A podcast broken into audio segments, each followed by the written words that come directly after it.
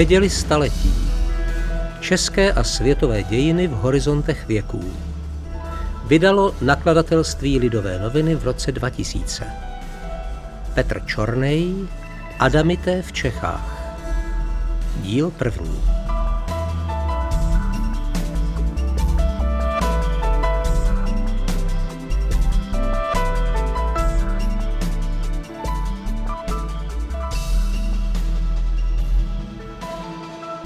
Už to tak bývá, že velké revoluce uvolňují stavidla protikladným extrémům.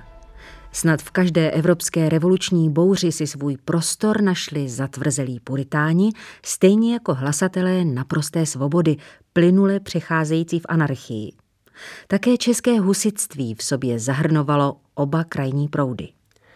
Zatímco se přívrženci křesťanské askeze dovolávali evangelia a odmítali hříšné radosti nedokonalého pozemského světa, včetně hazardních her, tance i zpěvu oplezlých písní, pochopila část společnosti převratnou dobu jako příležitost naplnit odvěkou lidskou touhu po přirozeném životě, včetně jeho sexuálního rozměru. S romantikou či racionalismem moderních staletí nemělo tohle počínání nic společného. Vyrůstalo, podobně jako tehdejší mravní rigorozita, ze vzrušených náboženských představ a horečného úsilí dosáhnout věčného blaženství ve vítězném božím království. Husická vřava sice kulminovala v letech 1419 až 1424, avšak její kořeny sahají hlouběji do minulosti, přibližně k roku 1400. Asi tehdy namaloval neznámý italský mistr obraz, na němž zraky šesti učených mužů směřují přímo do klína nahé Venuše, zasazené do lastury ve tvaru ženského přirození. Ve stejné době se v nádherně iluminovaných rukopisech českého panovníka Václava IV.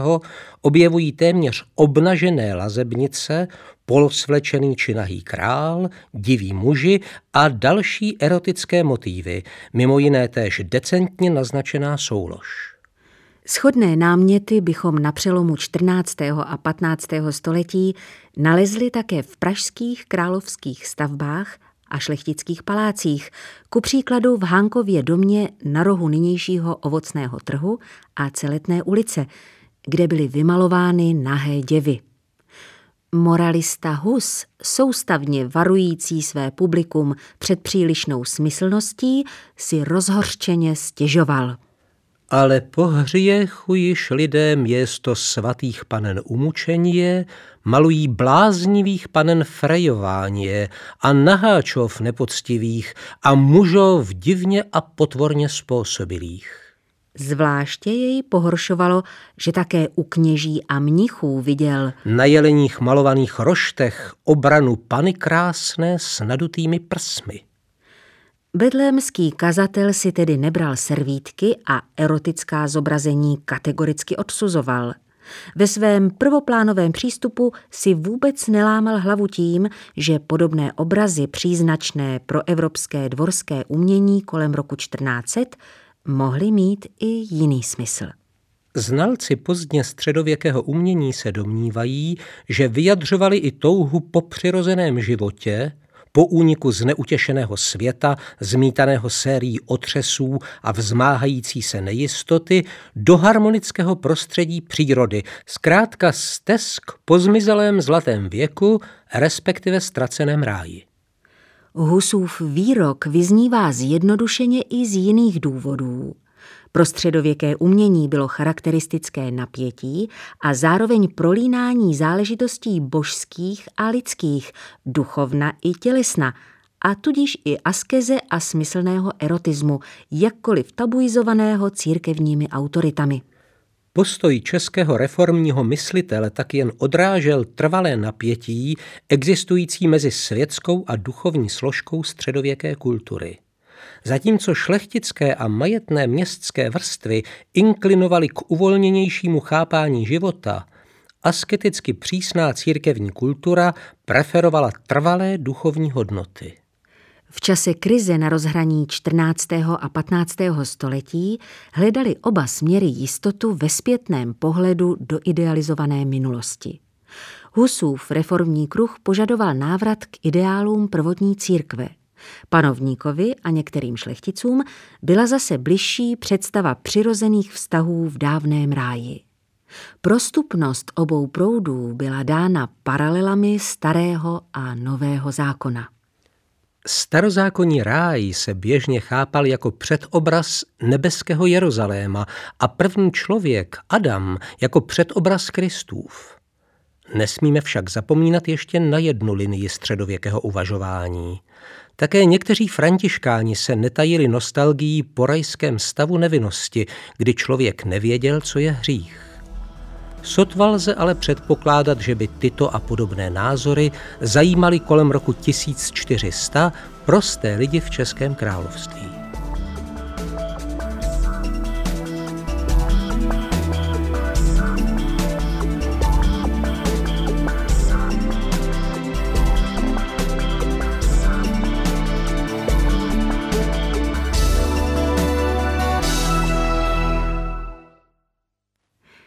Výbuch husické revoluce v létě 1419 a následný skon Václava IV. vymkli zemi z kloubů. Panovníkovu smrt pochopili mnozí stoupenci husického programu jako předznamenání brzkého konce pozemského světa a vítězství věčného nebeského království. Což pak se nevyprávělo, že se umírajícímu vládci dral z útrop lví řev, tak dobře známý z textu Apokalypsy? Ve snaze urychlit konání posledního soudu, který mohl nastat každým okamžikem, zaútočili rozrušené pražské davy na kláštery i kostely, ničili v nich obrazy svatých, rozbíjeli varhany a odstraňovali veškerou vnější nádheru. Někteří z účastníků euforické očisty již překročili práh dokonalé říše blaženství, když otevřeli sudy z klášterních sklepů a prolévali svými hrdly kvalitní cizokrajná vína. Venkovští husité slyšeli o nádheře věčné boží říše, v níž se už zanedlouho ocitnou věrní křesťané, od svých kazatelů přihojně navštěvovaných poutích na hory jen jejich účastníci a ještě obyvatelé pěti vyvolených měst, Žadce, Loun, Slaného, Klatov a Plzně, byli podle rozšířeného proroctví předurčeni k záchraně před nadcházejícími apokalyptickými hrůzami. Nikdo proto neměl bránit manželu, manželce, dcerám a synům, aby se připojili k zástupům, které se dočkají spasení. Jeden z husických kněží dokonce propočítal zkázu pozemského světa na dny mezi 10. až 14. únorem 1420, nedbaje přitom posměšků učených univerzitních mistrů. Únor byl teplý, pršelo, Duchovní vůdci exaltovaných davů i hned nalezli vysvětlení. Opřeli se o kratičkou pasáž apokalypsy, která se zmiňuje, že před strašlivým posledním soudem a definitivním vítězstvím nebeské říše sestoupí Kristus na zem a bude zde vládnout tělesně spolu s věrnými křesťany po tisíc let. Tento sedmý věk byl pokládán za jakési sklidnění lidských dějin předtím, než se rozplynou ve věčnosti. Historikové v dané souvislosti mluví o takzvaném nepravém chiliazmu. Chilioi značí řecky tisíc, či milenarismu, mile je tisíc latinsky. Pokud někomu připomínají tyto vize názory svědků Jehovových, nemýlí se. Zdroj je týž. Myšlenka nastolení Božího království na zemi ještě v roce 1420 nadchla především husity ze Sezimova ústí a jeho okolí. Hned v předjaří obsadili strategicky důležitou ostrožnu, kde se nad soutokem Lužnice a Tismenického potoka vypínal hrad a kde byly patrné ruiny zaniklého města. Právě tady založili komunitu, která se měla řídit pouze božím zákonem a nazvali ji obec hory Tábor. Prostý kostel zasvětili tomu, jehož příchod očekávali, Kristu. Přesněji řečeno památce proměnění páně, k níž údajně došlo nahoře Tábor v daleké Galileji. Přitažlivost nové obce byla obrovská. Záhy se počet jejich obyvatel rozrostl na tři tisíce. Útočiště zde nalezl bývalý člen královské ostrahy Jan Žižka, rolníci z blízkého i vzdálenějšího regionu, ale také ženy, dívky a muži, kteří uposlechli plamených výzev kazatelů a opustili své dosavadní domovy. Možná tím řešili i neutěšené rodinné vztahy. Na táboře nechyběli ani blouznivci všeho druhu a příslušníci rozličných kacířských sekt, které už v předrevolučních letech vystoupili z ilegality. Kromě valdenských či valdenstvím ovlivněných skupin se zde zřejmě uplatnili členové sekty bratří a sester svobodného ducha i přívrženci učení italského vizionáře Jáchyma z Fiore, jenž lidské dějiny členil do tří epoch. Na věk Otce, Syna a Ducha Svatého. Pouze ten, na něhož se všichni těšili, nepřišel. Rok 1420 odezněl a Kristus se mezi své věrné nedostavil. Chiliastický sen se rozplynul. Na zklamání reagovali obyvatelé tábora různě. Většina se smířila s realitou a snažila se uvést do praxe husický program čtyř artikulů. Jiní kdysi vysnívanou obec opustili. Někteří sedláci se raději vrátili na své grunty a stali se opět poddanými katolického šlechtice Oldřicha z Rožmberka, bývalá měštka Kateřina Pabijánková, která před odchodem na tábor okázale spálila na plzeňském náměstí své cenosti, kromě dlužných úpisů, zakotvila na starém městě Pražském. Tvrzením kazatele Martina Hůzky řečeného lokvis neboli mluvka, že Kristus sice nepřišel mezi opravdové křesťany tělesně, ale přebývá s nimi duchovně, čímž zahajuje epochu ducha svatého, to jest věk dokonalosti, uvěřila jen menšina. Kolem 300 lidí, zřejmě zasažených jáchymismem a názory sekty svobodného ducha, muselo posléze tábor na počátku roku 1421 opustit. Azyl nalezli nedaleko v podhradí Příběnic na samém břehu Lužnice. Věroučné i další problémy s nimi ale přetrvávaly, takže táborité proti svým disidentům ostře zakročili. Po vyhnání z Příběnic zlikvidoval část nespokojenců samotný Žižka a další komunita utrpěla porážku u Bernartic.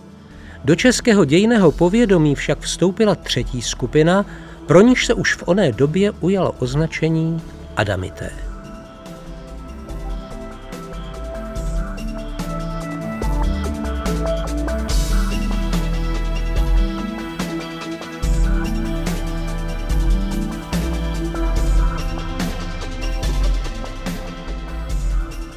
Předěli staletí. České a světové dějiny v horizontech věků. Petr Čornej, Adamité v Čechách. Díl druhý.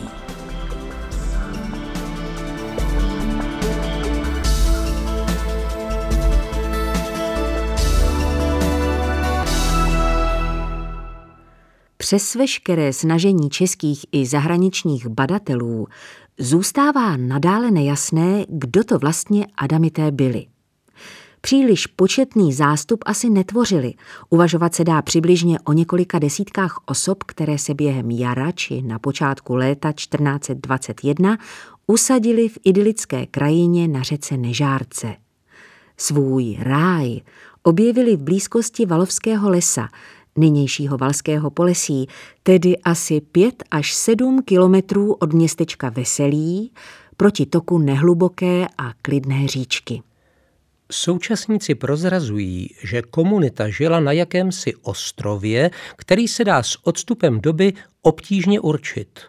Poloostrůvků je v tomto úseku nežárky více, na pravém břehu se pak nachází několik míst, obtékaných z jedné strany řekou a z dalších dvou stran potoky. Zapomínat se nesmí ani na protilehlou lokalitu Ostrov, již od 16. století dominuje krásná renesanční tvrz, nyní v držení soukromého majitele, provozujícího v její blízkosti hostinec u Adamity. Na přelomu 14. a 15. století zde stávala Hamr, ten dal jméno nynější vsi, o 70 let později šlechtický dvůr.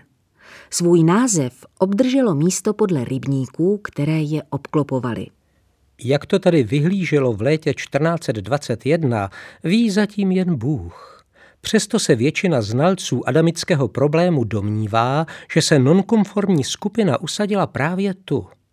Přístup sem nebyl snadný a šlechtického držitele sousední vsi Valu, panoše Hanuše Šorce, se adamité rychle zbavili.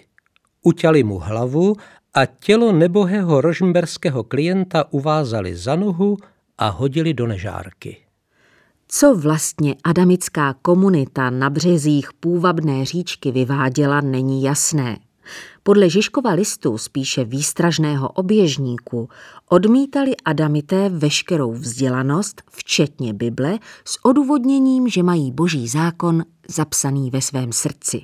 Tím se ale nijak nelišeli od jiných skupin radikálních husitů, se kterými sdíleli i přesvědčení, že neexistuje nebe a peklo, nýbrž pouze dobro a zlo, že není nutné se příliš modlit, že institucionalizovaná církev je zbytečná a že Bůh dlí všude. Ještě větší pohoršení budilo jejich preferování ducha svatého, který musí být dokonalejší než Kristus zahynuvší na kříži. Tyto a podobné názory pouze opakovaly starší myšlenky, doložené v prostředí bratří a sester svobodného ducha i jiných sekt. Do dějin se však Adamité zapsali způsobem, jakým organizovali svou nepočetnou obec i nekonvenčním životním stylem. V jejich čele prý stáli dva muži, z nichž jeden si říkal Mojžíš a druhý Petr, což by ukazovalo na soudcovskou funkci prvního a neformální kněžský úřad druhého sektáře. Podle jiných tvrzení byl náčelníkem sekty charismatický kovář Rohan, který pocházel z nedalekého Veselí nad Lužnicí a přijal biblické jméno Adam. Někteří historikové jej ovšem pokládají za pouhého poživačníka, jenž si na březích nežárky s chutí vybíjel sexuální náruživost. Ostatně podobnou motivaci nelze vyloučit ani u dalších členů skupiny. Adamem Rohanem však výčet biblických jmen nekončí. Adamité měli i svou Marii, jimi samotnými popravenou, neboť přes náčelníkův zákaz strávila noc s jiným mužem, který asi k vyvolené sektě nepatřil. Členstvo nežárecké komunity tvořili zřejmě prostí lidé, původně rolníci a drobní řemeslníci, jejich šmysl v převratné době, náhle spochybňující odvěké hodnoty a jistoty, podlehla podmanivým představám dovedeným v odlehlé krajině ad absurdum. Vyprávění, že Adamité při svých obřadech recitovali desatero, tancovali kolem ohně a poté se rozdělili ve dvojice, které odcházely do ústraní souložit, aby se pokojitu vykoupali v řece, působí poněkud divoce. Nepravděpodobnost tohoto podání, obsaženého ve zmíněném Žižkově listu, umocňují slova, že Děvčička najmenší, kterouž jsou k sobě přijali, musela porušena býti a s nimi smilniti. Sex s dětmi evropská civilizace důrazně odsuzovala. Obávaný válečník se proto mohl snadno uchýlit k pomluvě, jen aby Adamity v očích veřejnosti co nejvíce zostudil – Lidská sexualita ovšem často překračuje nesnadno definovatelné hranice normálnosti. Možné je tak všechno. Přesto se zdají být blíže realitě slova originálního jihočeského filozofa Petra Chelčického, který vyčítal táborským kněžím, že svými převratnými teoriemi vnesli do myslí prostých lidí zmatek. Někteří se tak dali na zlodějství a vraždy, jiní blouznivci tvrdili, že Obrátili se v smilstvě ohavné do lesov a do zakután. Přičemž soulož považovali za obdobu svatého přijímání. Ve shodě s Chelčickým se vyjadřoval rovněž Husův přítel Jakoubek ze Stříbra. Také on obvinoval jako původce nechutného jevu táborské kněze, z nichž mnozí odmítli celibát, uzavřeli manželství a tvrdili, že muž se nedopouští hříchu, obcuje-li s kteroukoliv ženou již miluje. Zcela zákonitě potom zmatení jednotlivci i skupiny začali nazývat smilstvo a tělesné ohavnosti blahoslavenstvím a světlem. Sečteno a podtrženo, i když nelze v případě nežárecké komunity vyloučit rituální skupinový sex, skutečnost byla asi méně barvitá. Adamité, považující sami sebe za dokonalé bytosti, spíše pěstovali volnou lásku jako součást rajské blaženosti, která v jejich chápání splývala s poznáním skutečné pravdy prosté jakéhokoliv hříchu. Na lukách a v křovinatých zákoutích kolem nežárky obnovovali Adamité ztracený věk nevinnosti, který skončil vyhnáním prarodičů z biblického ráje.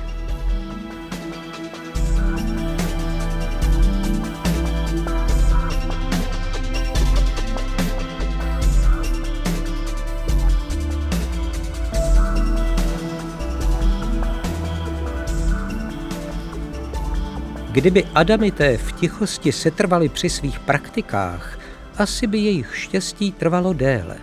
Jak již víme, byli ozbrojeni a nezastavili se ani před fyzickým násilím.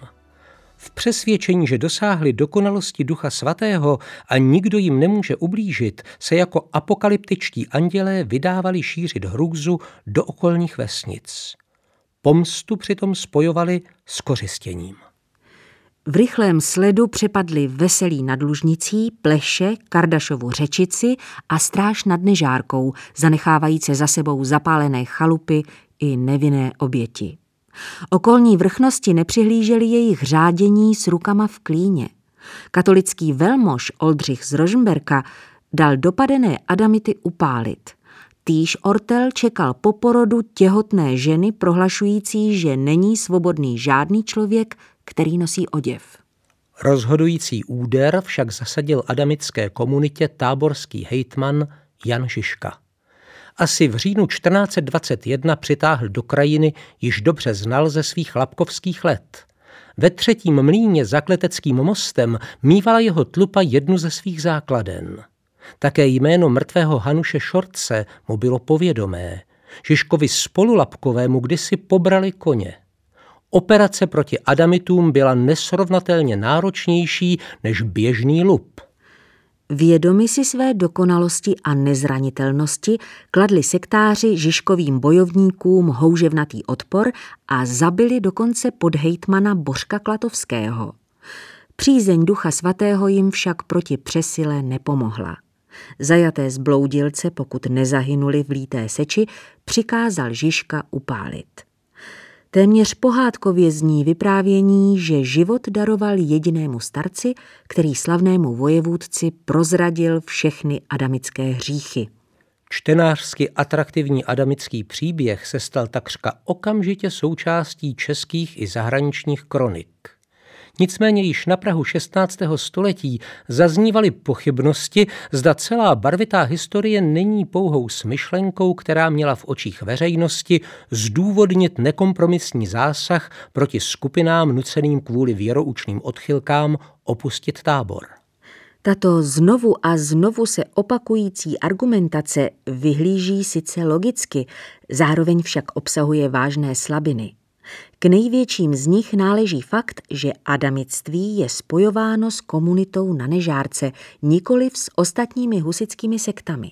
Také zmínky o adamitech v přinejmenším osmi na sobě nezávislých pramenech, včetně prací Jakoubka ze Stříbra, Petra Chelčického i svědectví Oldřicha z Rožmberka hovoří výmluvně.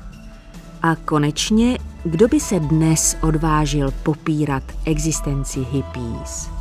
Nebo smutně proslulé skupiny Davida Koreše i dalších komunit na území Severní Ameriky, kam se již od počátku novověku stahovali náboženští disidenti z celé Evropy.